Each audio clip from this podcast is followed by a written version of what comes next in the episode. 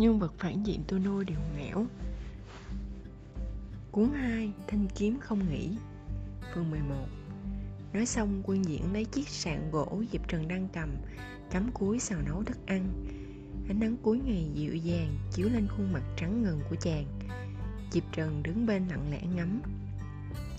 Loáng cái đã thấy quân diễn rút đồ ăn ra đĩa, Rồi đưa cho Diệp Trần, Nhẹ nhàng bảo, Bày ra bàn đi.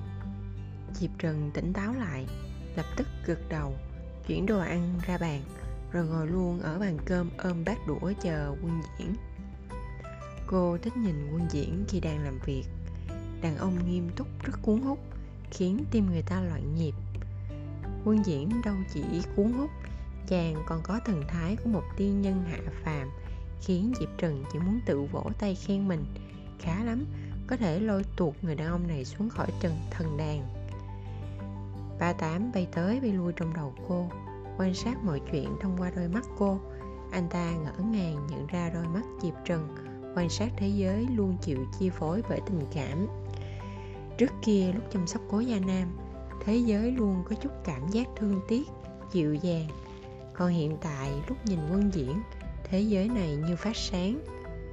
Nhưng cái kiểu sáng lên này cũng không phải là tình cảm gì đặc biệt chỉ giống như khi nhìn thấy một minh tinh, một siêu nhân thì ngưỡng mộ quý mến. Tôi phát hiện một chuyện, ba tám phát biểu. Tình cảm cô dành cho quân diễn có vẻ không giống với cố gia nam. Tất nhiên rồi, diệp trần chống cằm ngắm quân diễn. Cố gia nam là con trai tôi, quân diễn là sư phụ tôi đương nhiên không thể so hai người với nhau rồi. Đừng có nói mấy chữ con trai tôi tình cảm vậy chứ tôi sợ đấy. Cố gia nam là tôi nhọc công nuôi nấng. Tôi biết cậu ta sẽ không bao giờ phản bội tôi. Quân diễn thì khác. Từ lâu tôi đã biết bất kỳ lúc nào chàng ta cũng có thể phản bội tôi. Diệp trần sờ miệng bác vẻ mặt bình thản. Tôi thích diện mạo đẹp đẽ và sức mạnh cao cường của chàng ta. Cũng cảm kích việc chàng đối, đối tốt với tôi. Tôi sẽ báo đáp lại. Nếu bỏ ra nhiều tình cảm thì dễ bị tổn thương lắm tình cảm mà cũng kiểm soát được sao? Bà tám thắc mắc. Diệp trần cười tủm tỉm trả lời. Ít nhất thì tôi có thể. Trong lúc hai người nói chuyện, quân diễn đã làm xong đồ ăn, đặt xuống trước mặt diệp trần diệp trần chắp tay cảm kích. Cảm ơn sư phụ đã ban thưởng cơm nhiều cho con. Chúc sư phụ sinh nhật vui vẻ. Quân diễn không muốn trả lời. Chàng muốn giữ khoảng cách một chút nhưng thấy đối phương cười vẻ môi chàng cũng bất giác cong lên. Chàng cúi đầu ngồi xuống, giấu giếm sự vui vẻ của mình. Thờ ơ bảo, ăn cơm đi. Hai người im lặng ăn cơm. Diệp trần len lén nhìn quân diễn. Quân diễn thấy cô nhìn, bèn hỏi thẳng còn muốn nói gì? Sư phụ không hỏi sư muội đi đâu à? Diệp trần hơi thấp thỏm quân diễn gấp bớt miếng thịt trong bát cô ra rồi bảo, đừng ăn nhiều thịt quá, ăn thêm rau dưa đi, thà vô sông là người có hiểu biết sẽ không làm sằng bậy. Người biết à diệp trần tròn mắt quân diễn gấp một miếng rau vẻ mặt ôn hòa. Tính tình tạ vô sông hoạt bát, tiếp xúc nhiều một chút cũng tốt cho đan nhan con bé mới có tan cả nhà, bị khủng hoảng ta quá trầm lắng, con bé ở với ta sẽ cảm thấy ngột ngạt. Sư phụ quan tâm thật chu đáo. Diệp trần thở dài, ăn một miếng thịt, trong lòng thấy vui vẻ hơn một chút. Quân diễn dần đũa, chàng nghe thấy sự bất mãn của diệp trần. Muốn giải thích nhưng không thể bật ra khỏi môi. Cuối cùng đành rũ mắt nhẹ nhàng bảo một tiếng ừ nói xong, chàng đổi đề tài sang chuyện tu vi của cô vô tình, vô tình đạo luyện đến tầng thứ mấy rồi? Tầng thứ ba ạ. À. tình cảm là thứ động lòng người nhất cũng là thứ gây tổn thương nhất. Tiểu trần à đã tu vô tình đạo thì nhất định phải bồi dưỡng đạo tâm là một người vô tình. Sư phụ cũng thế sao? Diệp trần lặng thinh nhìn quân diễn. Quân diễn thoáng giật mình lấy lòng như bị ném trúng một hòn đá. Có thể nghe thấy cả tiếng vang khi viên đá chìm vào trong làn nước. Chàng bình tĩnh đáp phải. Tiếc thật diệp trần cười tủm tỉm. Sư phụ mà người, là người vô tình nhưng diệp trần đối với sư phụ thì vẫn phàm tâm chưa dứt. Còn quân diễn ngẩng phát đầu lên diệp trần nói tiếp dù là sư phụ vô song hay các sư huynh sư đệ sư tỷ sư muội trong thiên kiếm tông diệp trần đều không dứt bỏ được. Sư phụ ơi!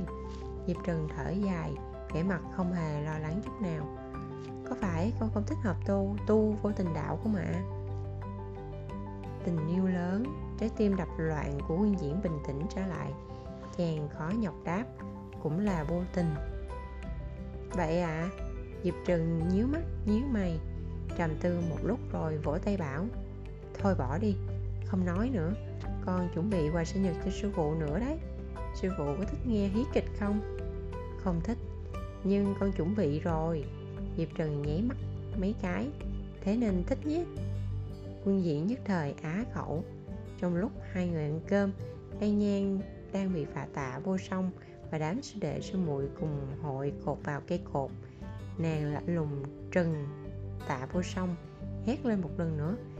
Thả ta ra! Sư muội đừng cáu.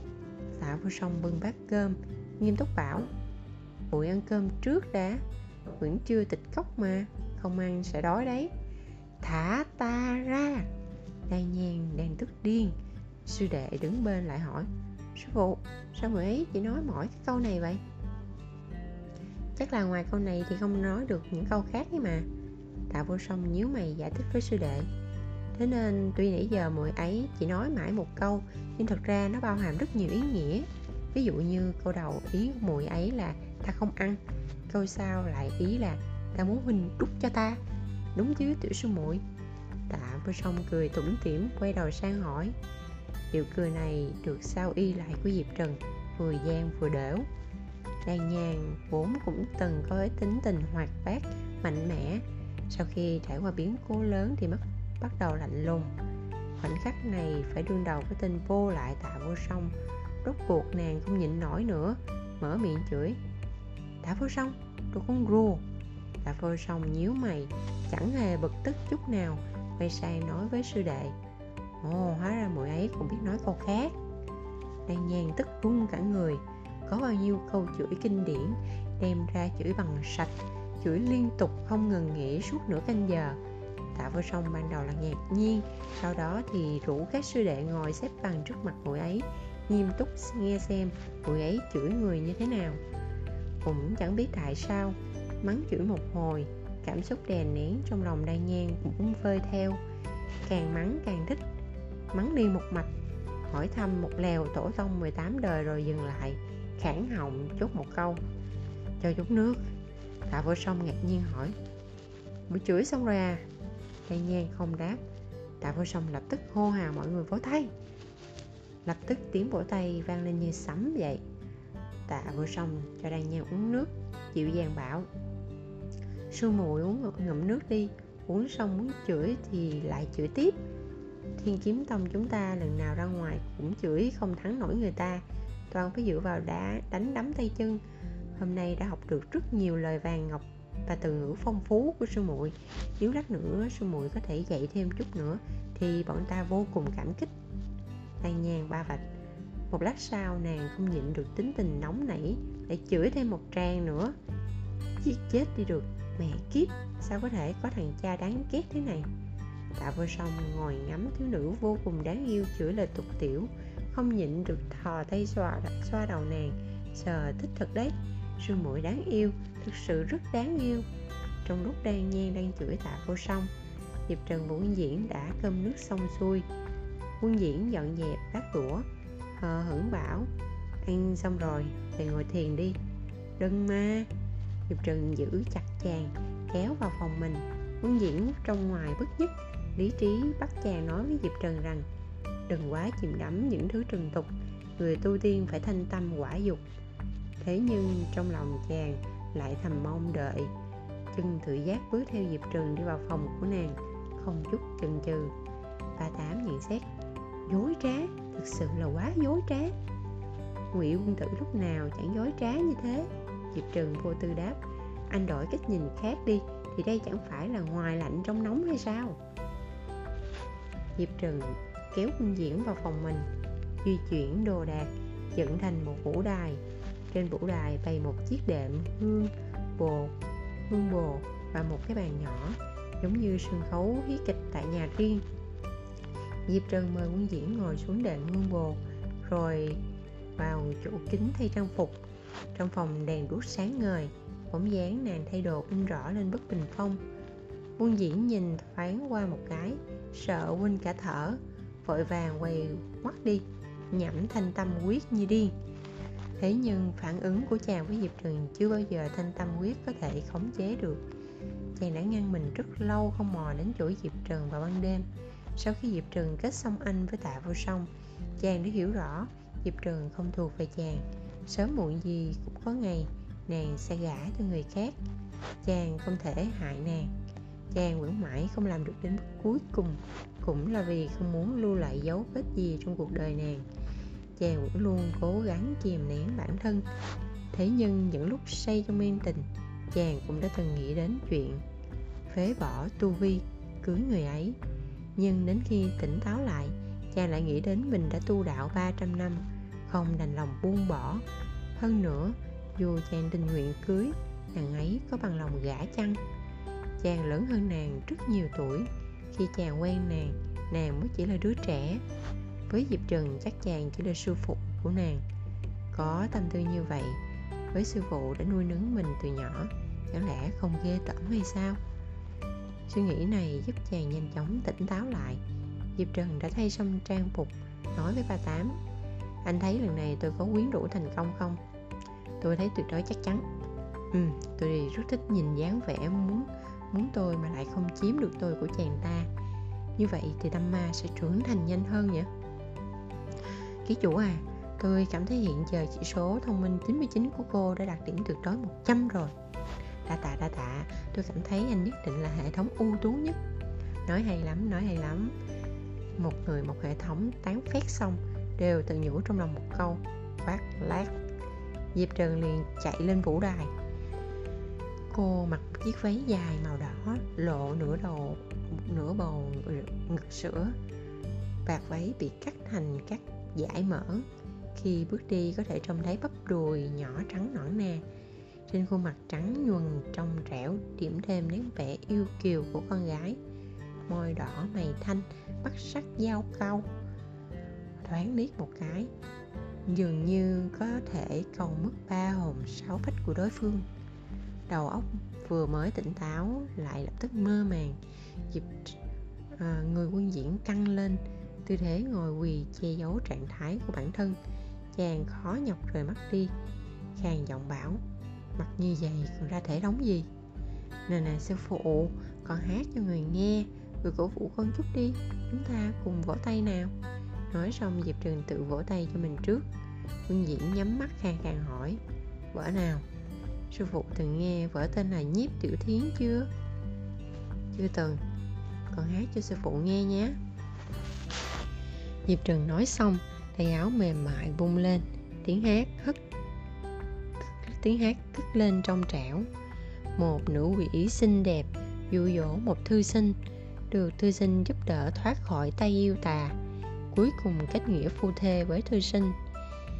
Diệp trần diễn nhiếp tiểu thiến, yêu diễm xinh đẹp hút hồn. Vòng eo quyển chuyển giữa cánh đêm, cơ thể dẻo dai như cành liễu mềm, khiến người xem chỉ muốn đưa tay bắt lấy. Môi màu lụ đỏ, yêu kiều dưới ánh đèn ánh lên căng mộng, giọng hát du dương, khiến người ta chỉ muốn được ôm hôn, âu yếm. Ống tay áo dài mềm mại cuốn theo mùi hương đặc biệt của thiếu nữ. Mỗi lần đông đưa, quẩn quanh khắp người chàng, thấm vào trong cơ thể, khiến trái tim chàng lúc chìm, lúc nổi, không sao giữ được. Ngoài mặt chàng vờ như bình tĩnh, nhấp một hớp trà. Muốn thôi không nhìn nữa nhưng lại không đành lòng bỏ qua cảnh đẹp nhìn đôi chân trắng ngần dưới làn váy đỏ như ẩn như hiện. Từng đường nét từ cẳng lên đùi, thấp thoáng lúc thấy lúc không. Sau màu đỏ của tà váy dài khiến lòng người nóng bừng, muốn xé hẳn làn váy kia đi để nhìn cho rõ. Diệp trần không hát hết cả vở, mà dừng lại ở đoạn nữ quỷ nói cho nên thái thần biết rõ chân tướng, rồi bỏ đi. Tay áo mềm như nước, mắt lấp lánh ánh lệ chân hơi khuỵu gối, lưng giữ thẳng, mắt nhìn thẳng vào quân diễn. Nàng hát, thiếp rơi xuống bể khổ, muốn tìm bờ lên mà không được. Chàng nghĩa khí sông mây ắt có thể cứu thiếp. Nếu có thể đem nắm xương tàn của thiếp về chôn cho mồ yên mã đẹp, thì còn hơn cả ơn tái tạo. Nói xong, nàng chạm ngón tay thon dài lên khuôn mặt quân diễn. Trông rất thùy mị đáng yêu. Chàng có bằng lòng không? Quân diễn không đáp. Từ góc nhìn của chàng, có thể ngắm trọn bộ ngực sữa mê người của nàng, có thể ngắm đôi chân thon dài của nàng. Những thứ nên kính đều hở cả, khiến người chàng căng nhiên như dây cung đã lên dây, có thể mất kiểm soát ngay trong tích tắc. Thậm chí chàng còn xuất hiện một ý nghĩ đáng sợ. Nàng đang quyến rũ chàng là nàng chủ động dụ dỗ chàng ý nghĩ điên rồ này đập mạnh vào óc chàng chàng gắn gượng khống chế bản thân, không được chạm vào nàng nhưng mà ngay tại khoảnh khắc dây cung sắp đứt, vào lúc chàng suýt nữa thì đã thuyết phục được bản thân tin rằng diệp trần đang dụ dỗ chàng, thì diệp trần bỗng cười bật nhảy bật lên, phấn khởi hỏi, con diễn có hay không rất xuất thần phải không ạ à? đẹp lắm phải chứ ạ à? Động tác của nguyên diễn cứng đờ. Diệp trần tự vỗ tay khen mình. Sư phụ, con quá tuyệt vời phải không? Con định sẽ diễn cho các sư đệ sư muội xem vở này. Vớ vẩn. Quân diễn quát lên, nhất thời cũng không biết nên giận ai. Vừa rồi mình khổ sở giấu giếm biết bao suy nghĩ xấu xa như vậy. Chàng đứng dậy gắn hết sức không làm diệp trần sợ.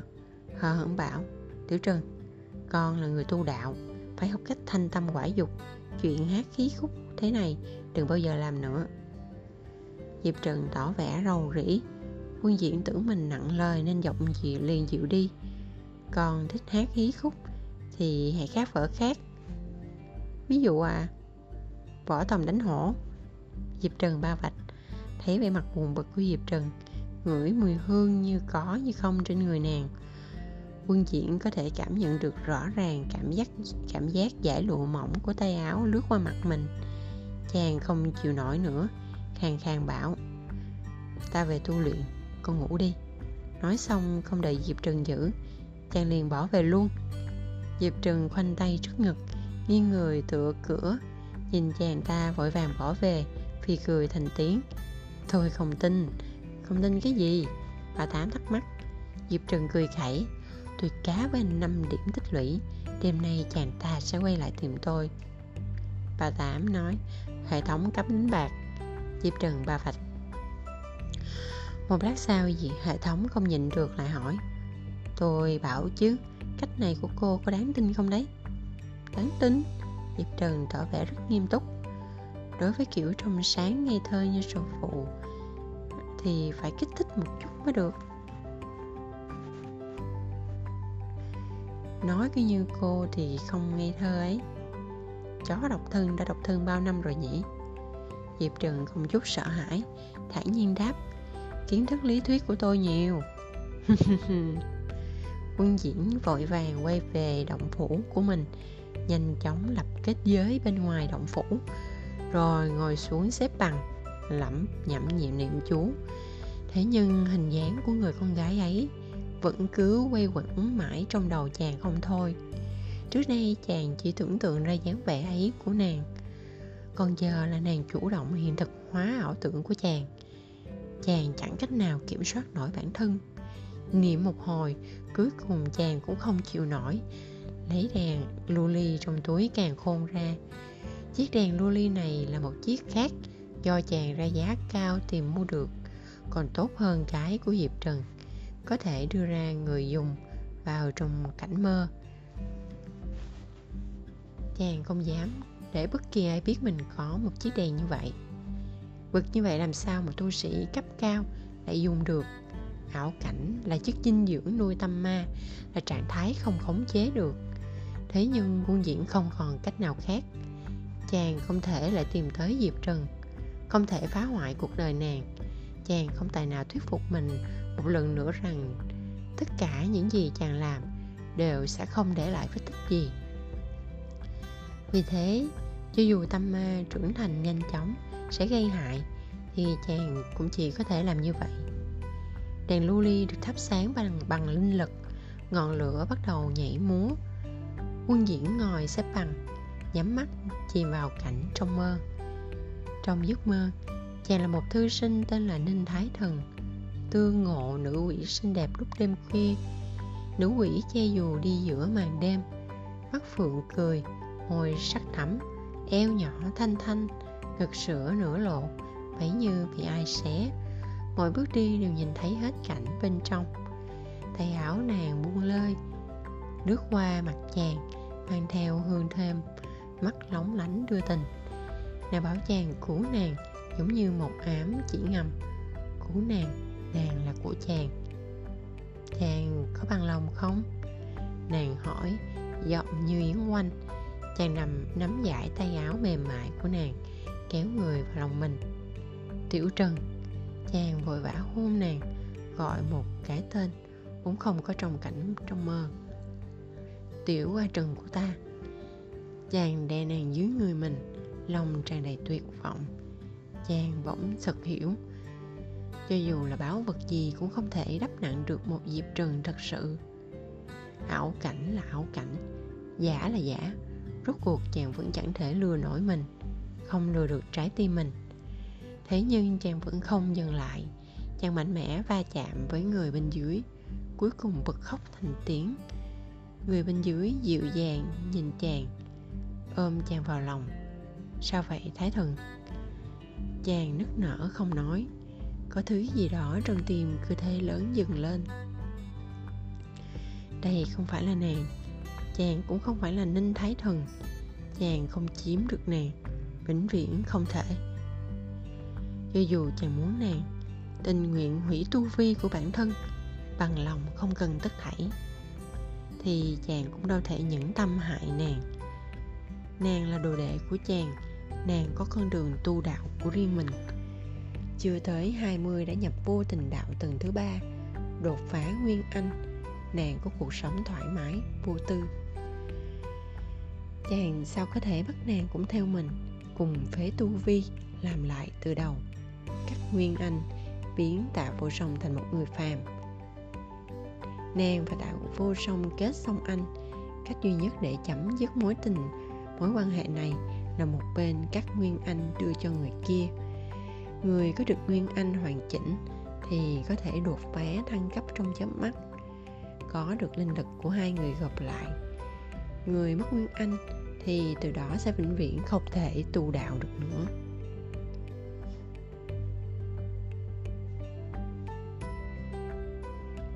Nguyên anh là do kim đan biến thành. Kim đan là từ linh căn biến thành. Một tu sĩ không có linh căn thì dù là trúc cơ cũng không thể luyện được. Chàng có thể quyết tuyệt diệp trần thì sao?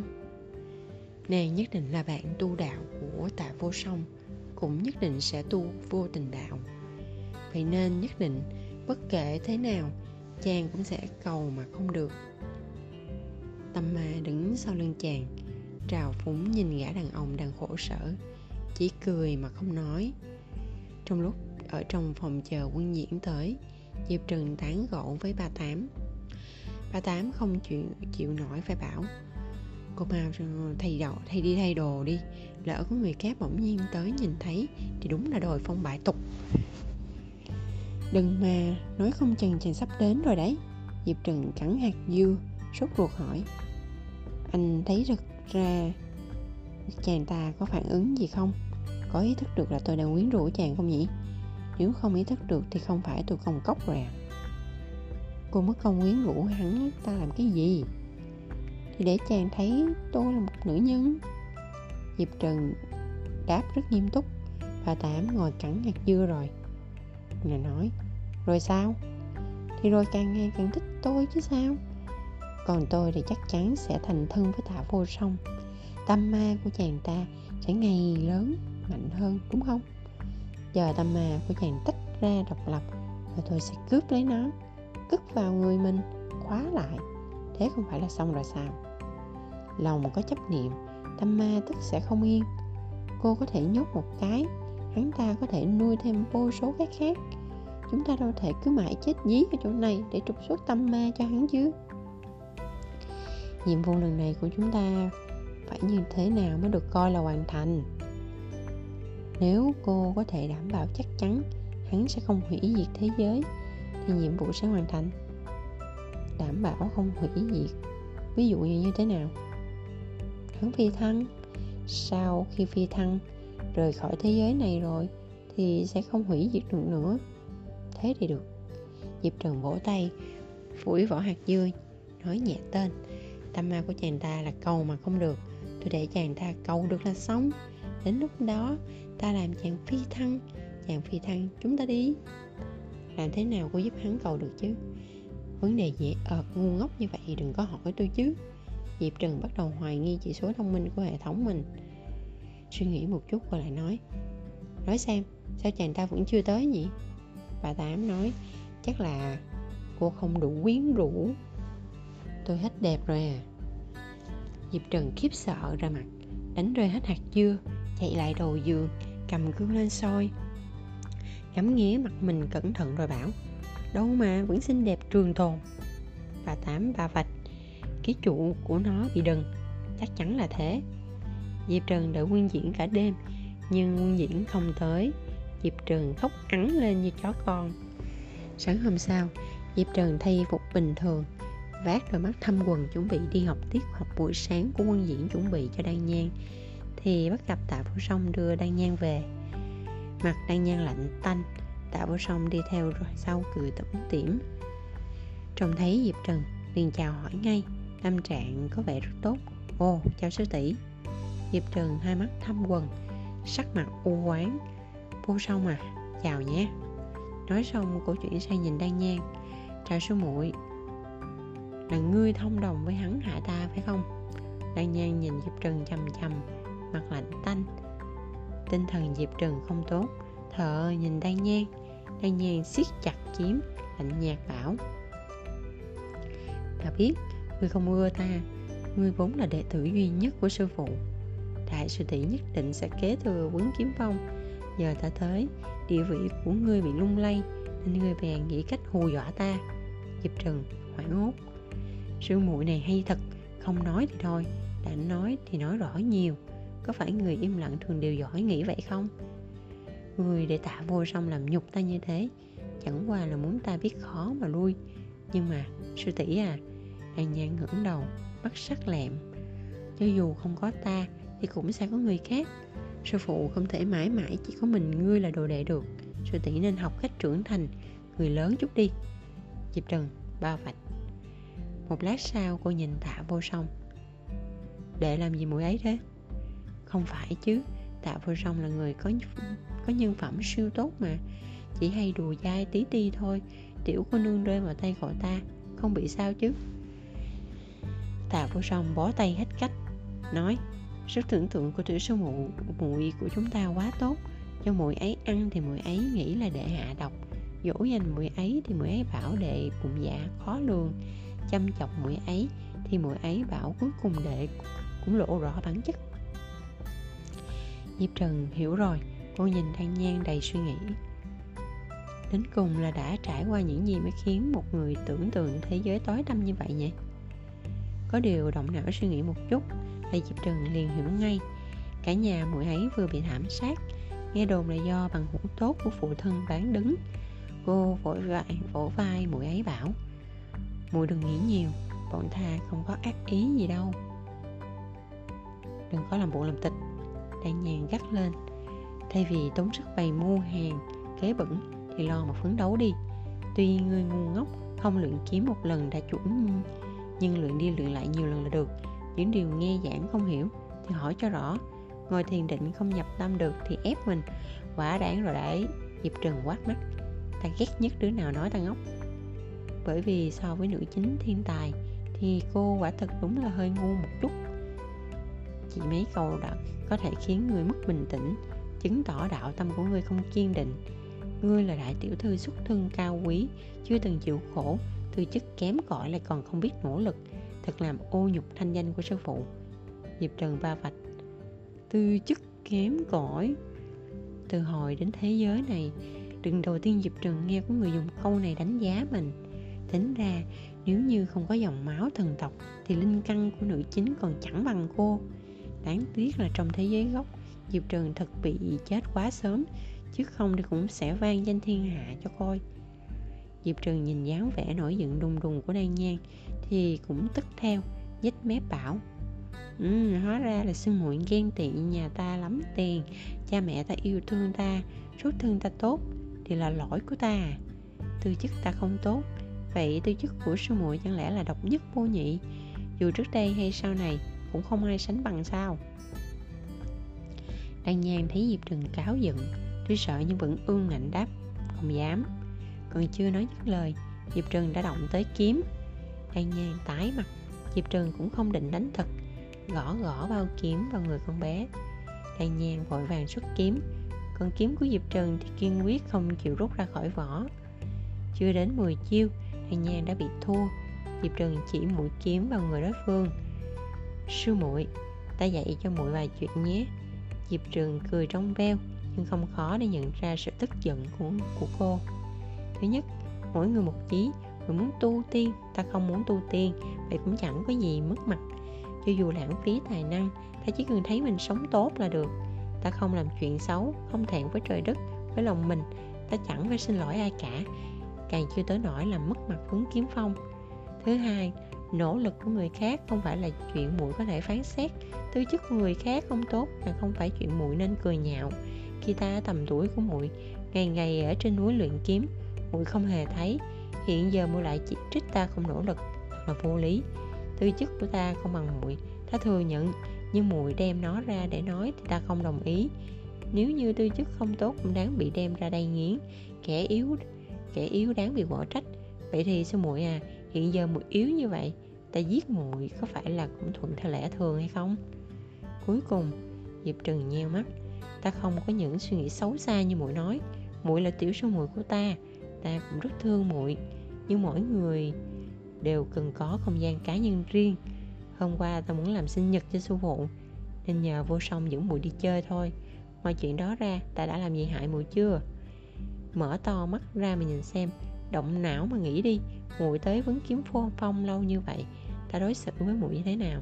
Đối tốt với muội thì muội không nhớ, thỉnh thoảng không tốt một lần thì muội ghi lòng tạc dạ nói rằng ta muốn hại muội. Đan nhan muội đúng là đồ ăn cháo đó bác.